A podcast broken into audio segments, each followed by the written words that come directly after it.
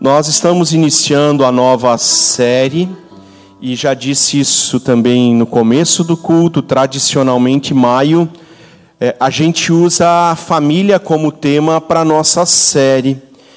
E o assunto, ou nós partimos o pano de fundo para essa série, é um livro do professor Mário Sérgio Cortella e o título do livro dele é Família, Urgências e Turbulências. Ele, ele faz uma leitura das, das situações que, que ele enfrenta, enfrentou também como professor em sala de aula, mas perguntas que, que mais, de, de maneira mais atual têm chegado. E eu não sei qual é, qual é a, a tua leitura a respeito de como a família tem sido tratada nesse tempo, qual é, qual é o valor que se dá para a família e, e toda, todas essas coisas. Eu sei que a gente, a gente não consegue responder a todos os anseios e perguntas que surgem a respeito disso, mas a tentativa desse mês de maio é que a gente de novo olhe para a família e que a gente avalie um pouquinho a, as turbulências pelas quais a gente tem passado enquanto família, é, veja quais são as urgências e, e agora, ligado a isso, a gente tome algumas providências.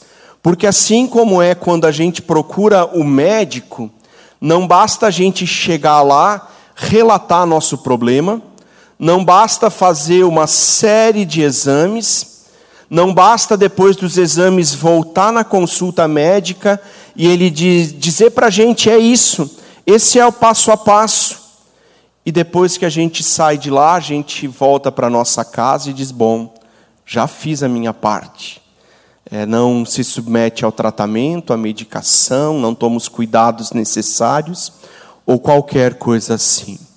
Nosso estímulo e nosso nosso desafio para cada um de vocês que, que nos ouve nos, e vai nos acompanhar nessas semanas é: nós não queremos ficar só no diagnóstico mais uma vez. Nós queremos tomar decisões e colocá-las em prática. O título de hoje ele não ele não é usual e, e, provavelmente não é muito atrativo. O título da pregação de hoje é Autópsia ou Biópsia. E eu não sei quanto você domina essas, esses termos médicos, e embora as duas coisas sejam especialidades da medicina, elas lidam com cenários muito diferentes. É, a autópsia investiga um corpo.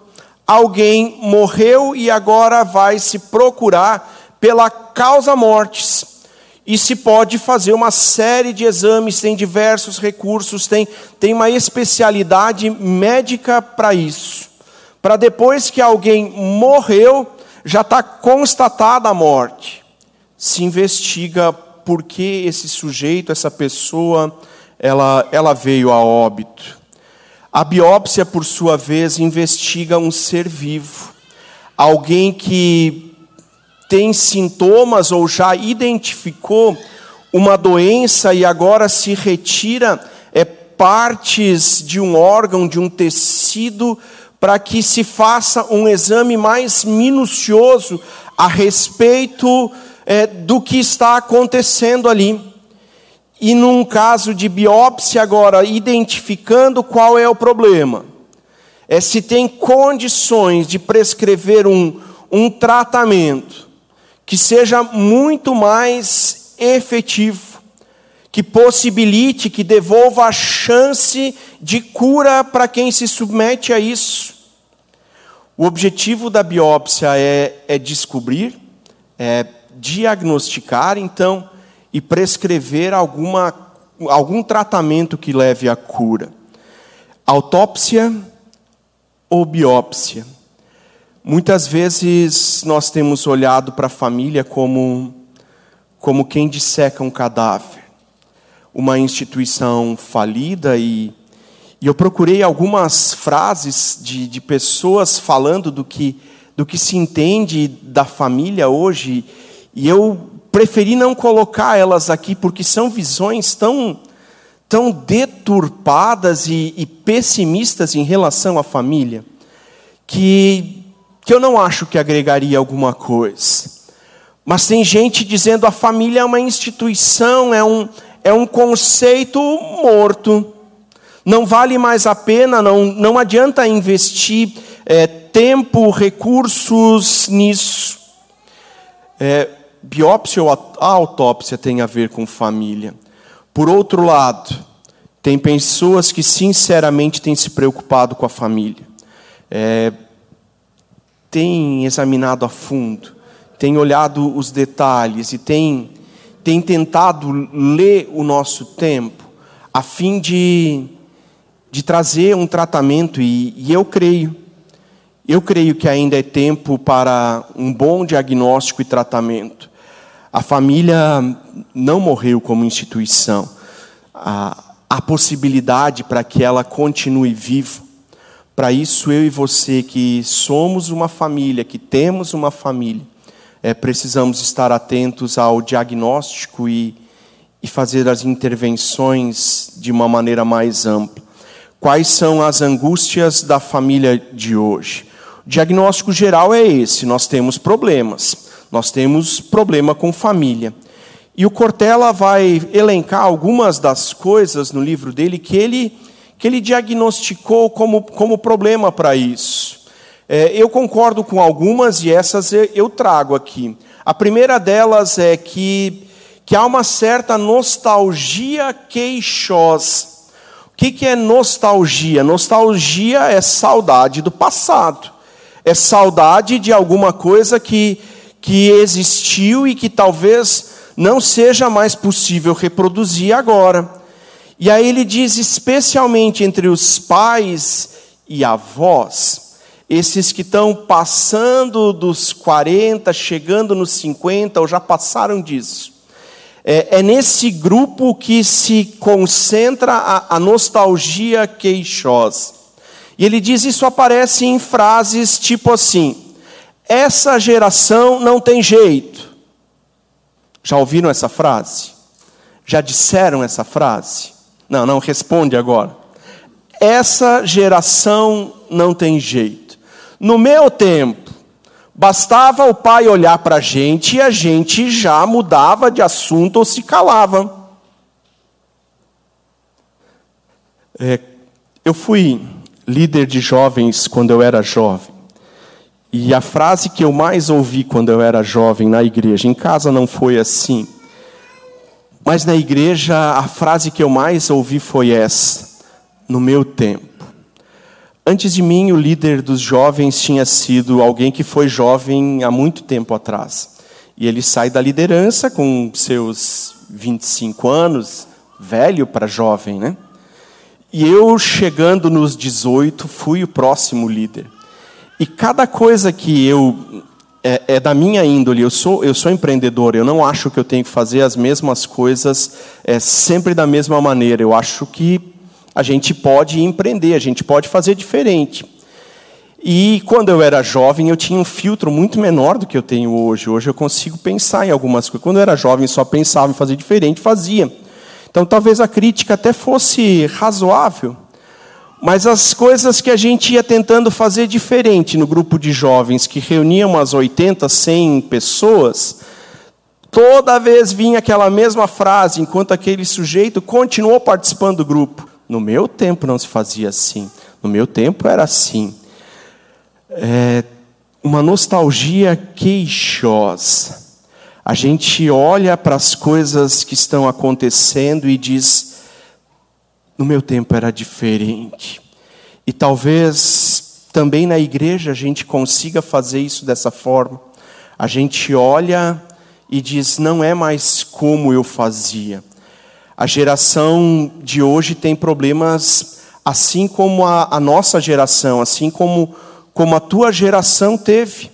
E talvez eles não sejam iguais, porque as demandas do nosso tempo são outras mas eu não acredito que uma geração seja, seja pior do que a outra, e se a próxima geração, se a geração dos nossos filhos ou dos nossos netos, ela é pior do que foi a nossa, de quem é a responsabilidade? Se o salmo está certo, que nós ouvimos e contamos para as próximas gerações quem Deus é e o que Ele faz. E a gente chega à conclusão que a geração agora dos adolescentes e jovens, ela, ela é uma geração pior do que a nossa. Se a gente tem a coragem de apontar o dedo, de quem é a culpa? Segunda coisa que ele aponta como, como problema na, na, geração, na, na geração atual da família. Ele diz que os pais mais novos agora, na faixa dos 30 anos ou abaixo disso, ele fala de uma complacência. Complacência é a disposição habitual de corresponder aos desejos ou gostos do outro. Quer dizer, eu eu estou sempre predisposto a conceder, a fazer a vontade do outro. E agora se transferiu isso para os filhos. E os filhos reinam. Semana passada, duas semanas atrás, é, tem, tem um problema de saúde pública, especialmente com crianças em Jaraguá do Sul. As filas de atendimento no, no PA do hospital estão de horas e alguns da comunidade também passaram por isso.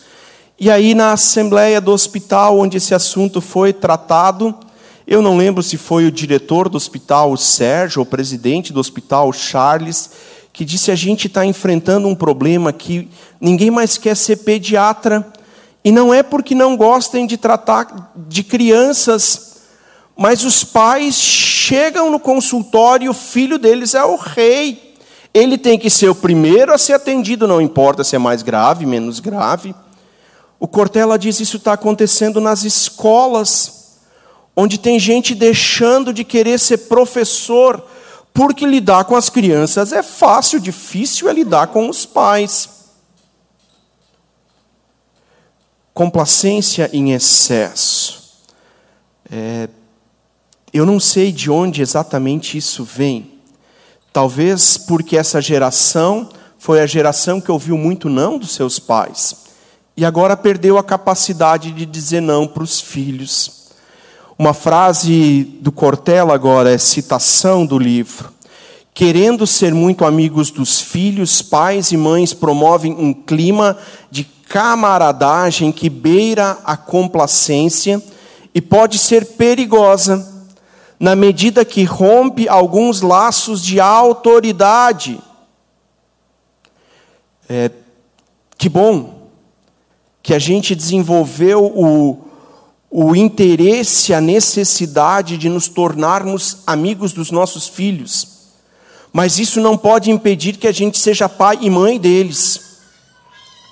Porque essa é nossa tarefa primeira. Se Deus nos concedeu filhos, é porque nós temos agora a autoridade e responsabilidade diante disso.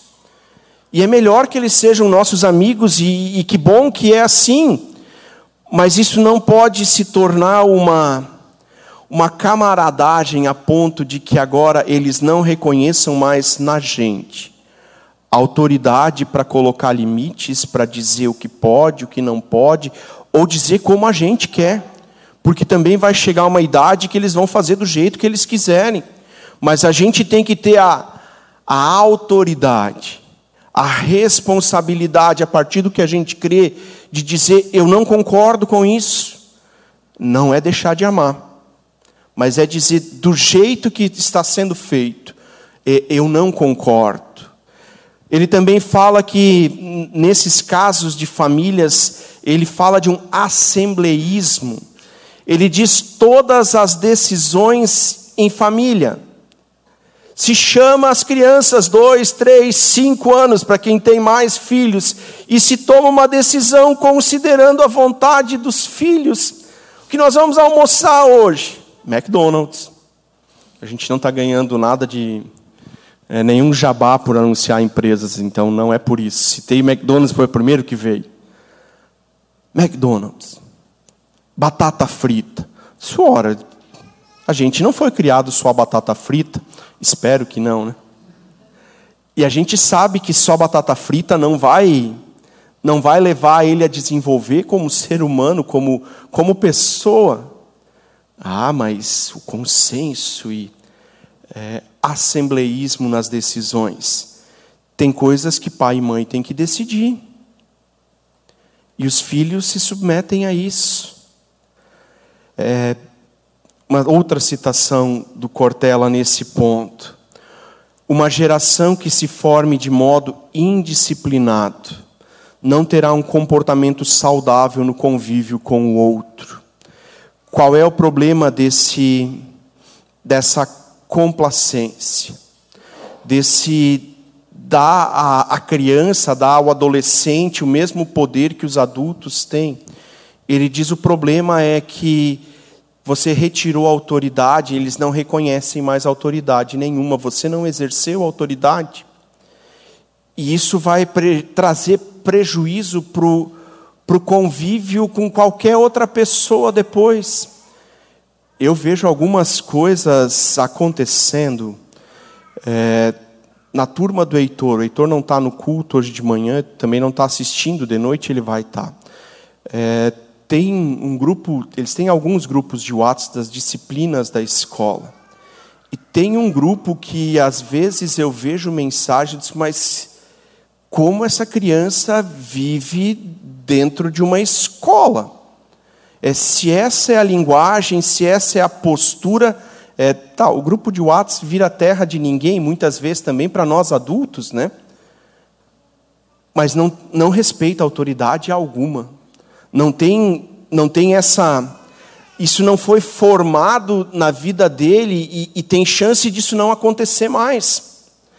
A complacência em excesso gera uma geração que não vai reconhecer a autoridade nenhuma. Não importa se você tenha conhecimento, se você tenha idade, não importa se você é, exerce de fato autoridade por por força da sua profissão ou qualquer outra coisa, simplesmente não reconhecem que tem autoridade, que alguém tem autoridade. Eles se autorregulam.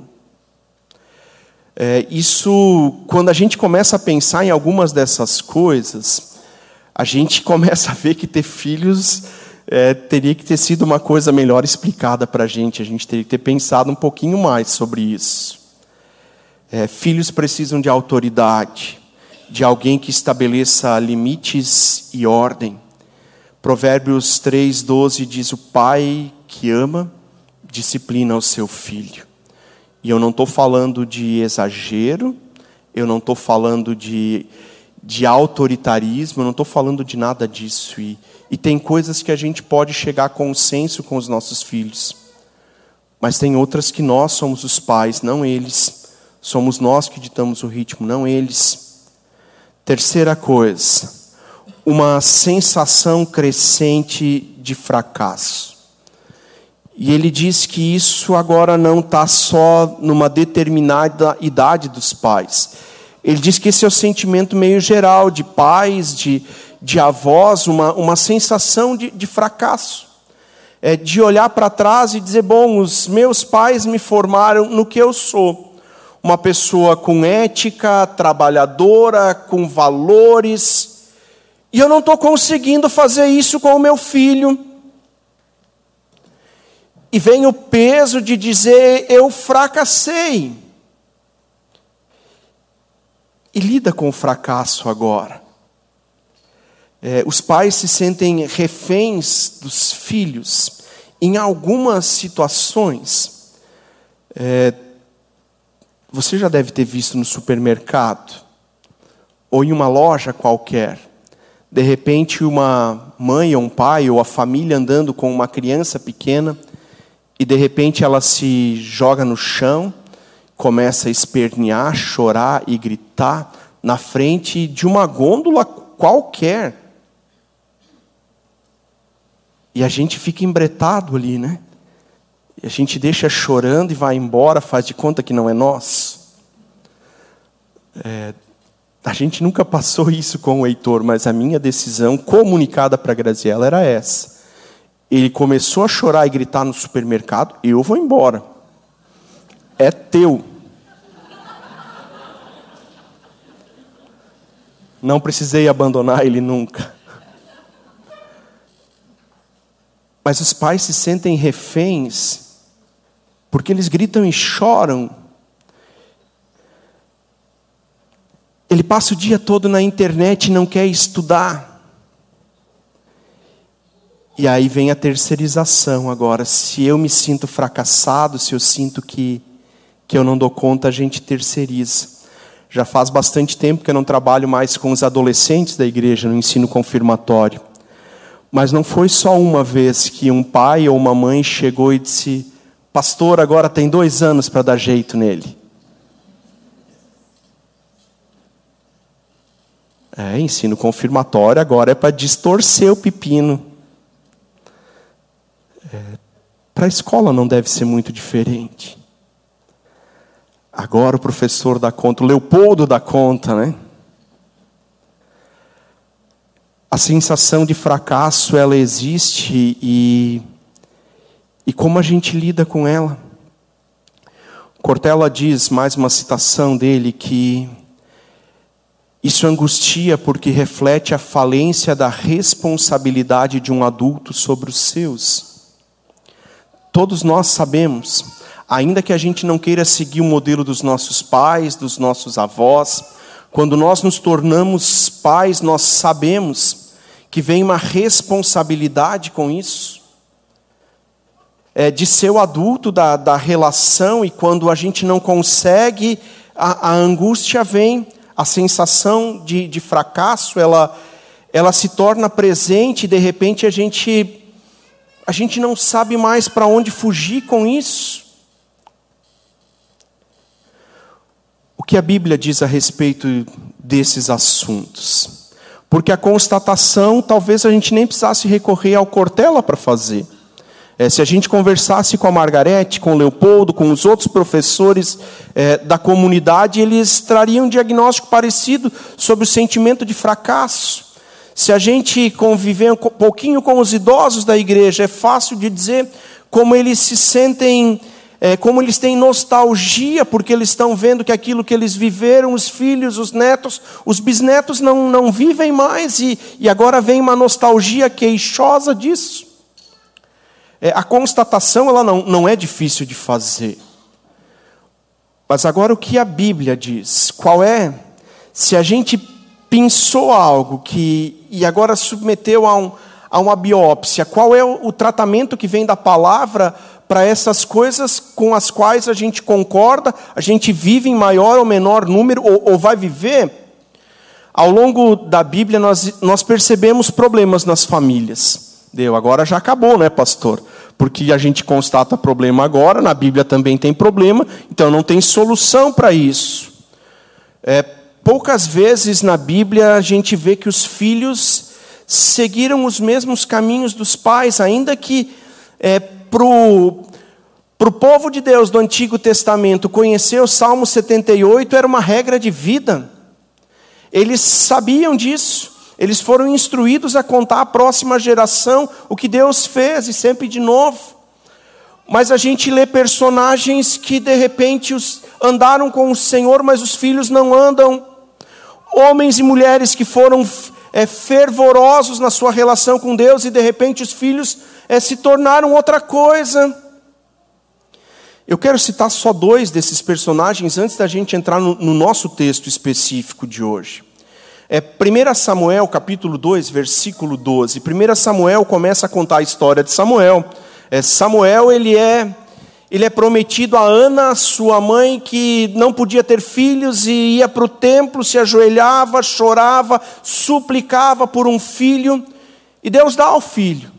E agora ela leva ele de volta para o templo, dizendo: O Senhor deu ele para mim, agora ele vai servir ao Senhor no templo. E a história de Samuel começa a ser contada. É, Eli é o sacerdote da época, capítulo 2.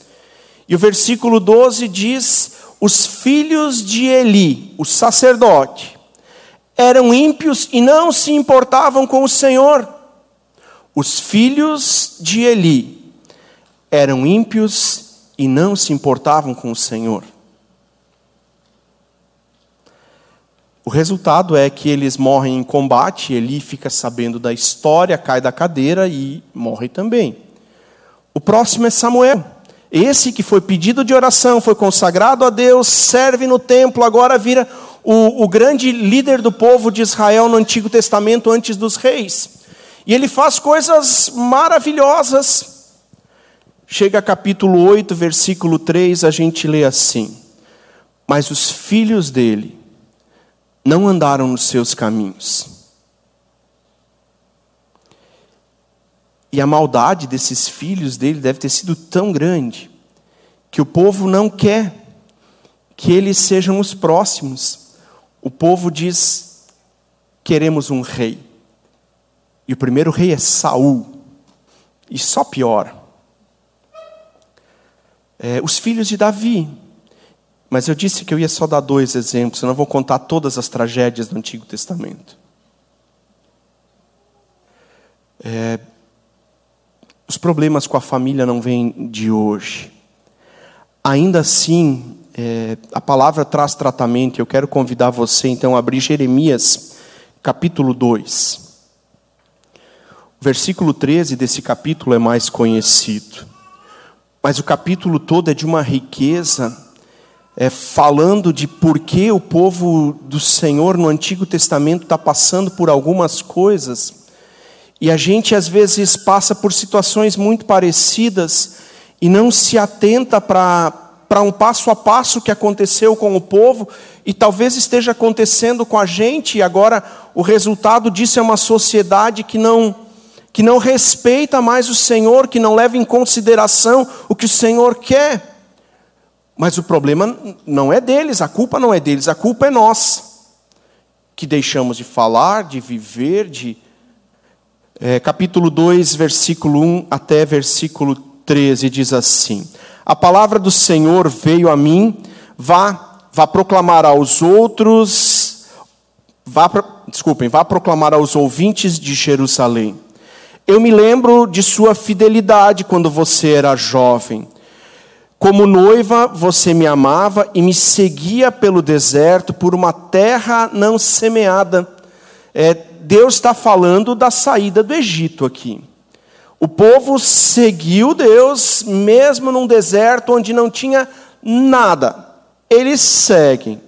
Israel, meu povo, era santo para o Senhor os primeiros frutos da sua colheita, todos os que o devoravam, devoraram, eram considerados culpados, e a desgraça os alcançava, diz o Senhor. Nenhum inimigo podia se colocar diante de pé deles. Ouça a palavra de Jerusalém, ó comunidade de Jacó, todos os clãs da comunidade de Israel. Assim diz o Senhor: que falta os seus antepassados encontraram em mim, para que me deixassem e se afastassem de mim? De quem é a primeira culpa? Dos antepassados, aqueles que viveram primeiro. Eles seguiram ídolos sem valor, tornando-se eles próprios sem valor.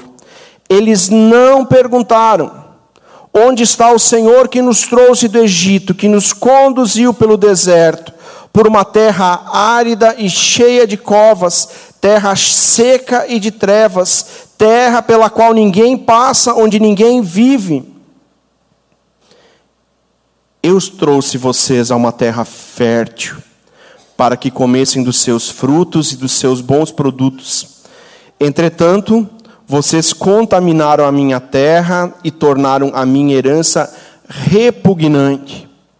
Os sacerdotes não perguntaram pelo Senhor, os intérpretes da lei não me conheciam, os líderes do povo se rebelaram contra mim, os profetas profetizavam em nome de Baal.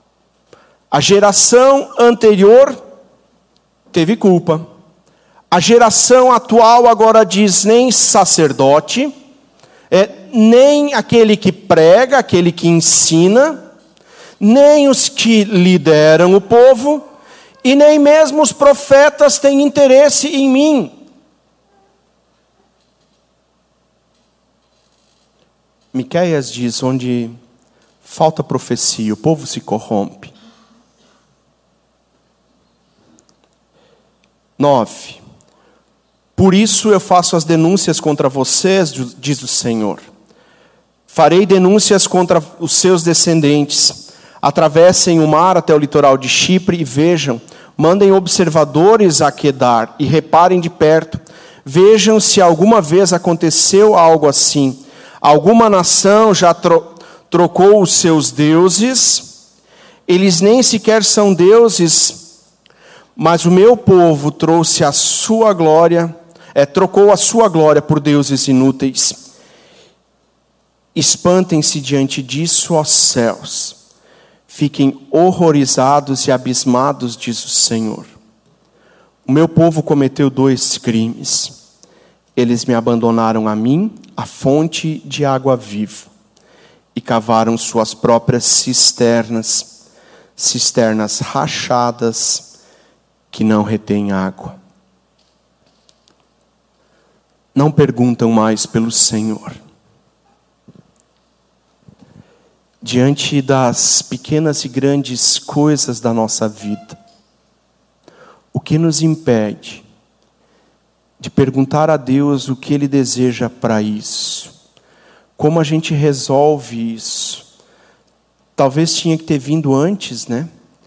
antes de como a gente vive o dia de amanhã para que a gente não caia em algumas armadilhas, não perguntaram. Não há interesse por saber o que Deus deseja e como Ele quer fazer isso. Nem sacerdotes, nem líderes, nem profetas, ninguém pergunta. Segunda coisa, diz que o povo cometeu dois males abandonaram a Deus e cavaram cisternas. Cisternas era a maneira de guardar água nessas regiões semiáridas. Se abria um buraco esperava chover para encher. Mas o povo escolheu guardar a água errada. É, talvez também para a gente, em termos de família, fique essa essa primeira orientação aqui. Quando nós falamos de família, quem nós ouvimos? Eu não tenho dúvida que que a gente deveria ouvir aquele que pensou a família. Porque Deus criou todas as coisas e depois criou o homem e a mulher e disse para eles: sejam férteis e se multipliquem. Quem pensou família? É, não ouça, não ouça qualquer um para fazer o diagnóstico a respeito do que do que pode tirar as angústias e as turbulências da tua família. E diante dessas angústias e turbulências que surgem sempre de novo, que você opte por uma biópsia. E a biópsia ela não pode ser autoimpingida, né? Nenhum de nós pode fazer a sua própria biópsia. Ainda que você seja médico, que você tenha as ferramentas para isso, você não pode fazer em você mesmo. Você precisa de outro que te ajude nisso. Opte pela biópsia. Se submeta ao tratamento. Amém?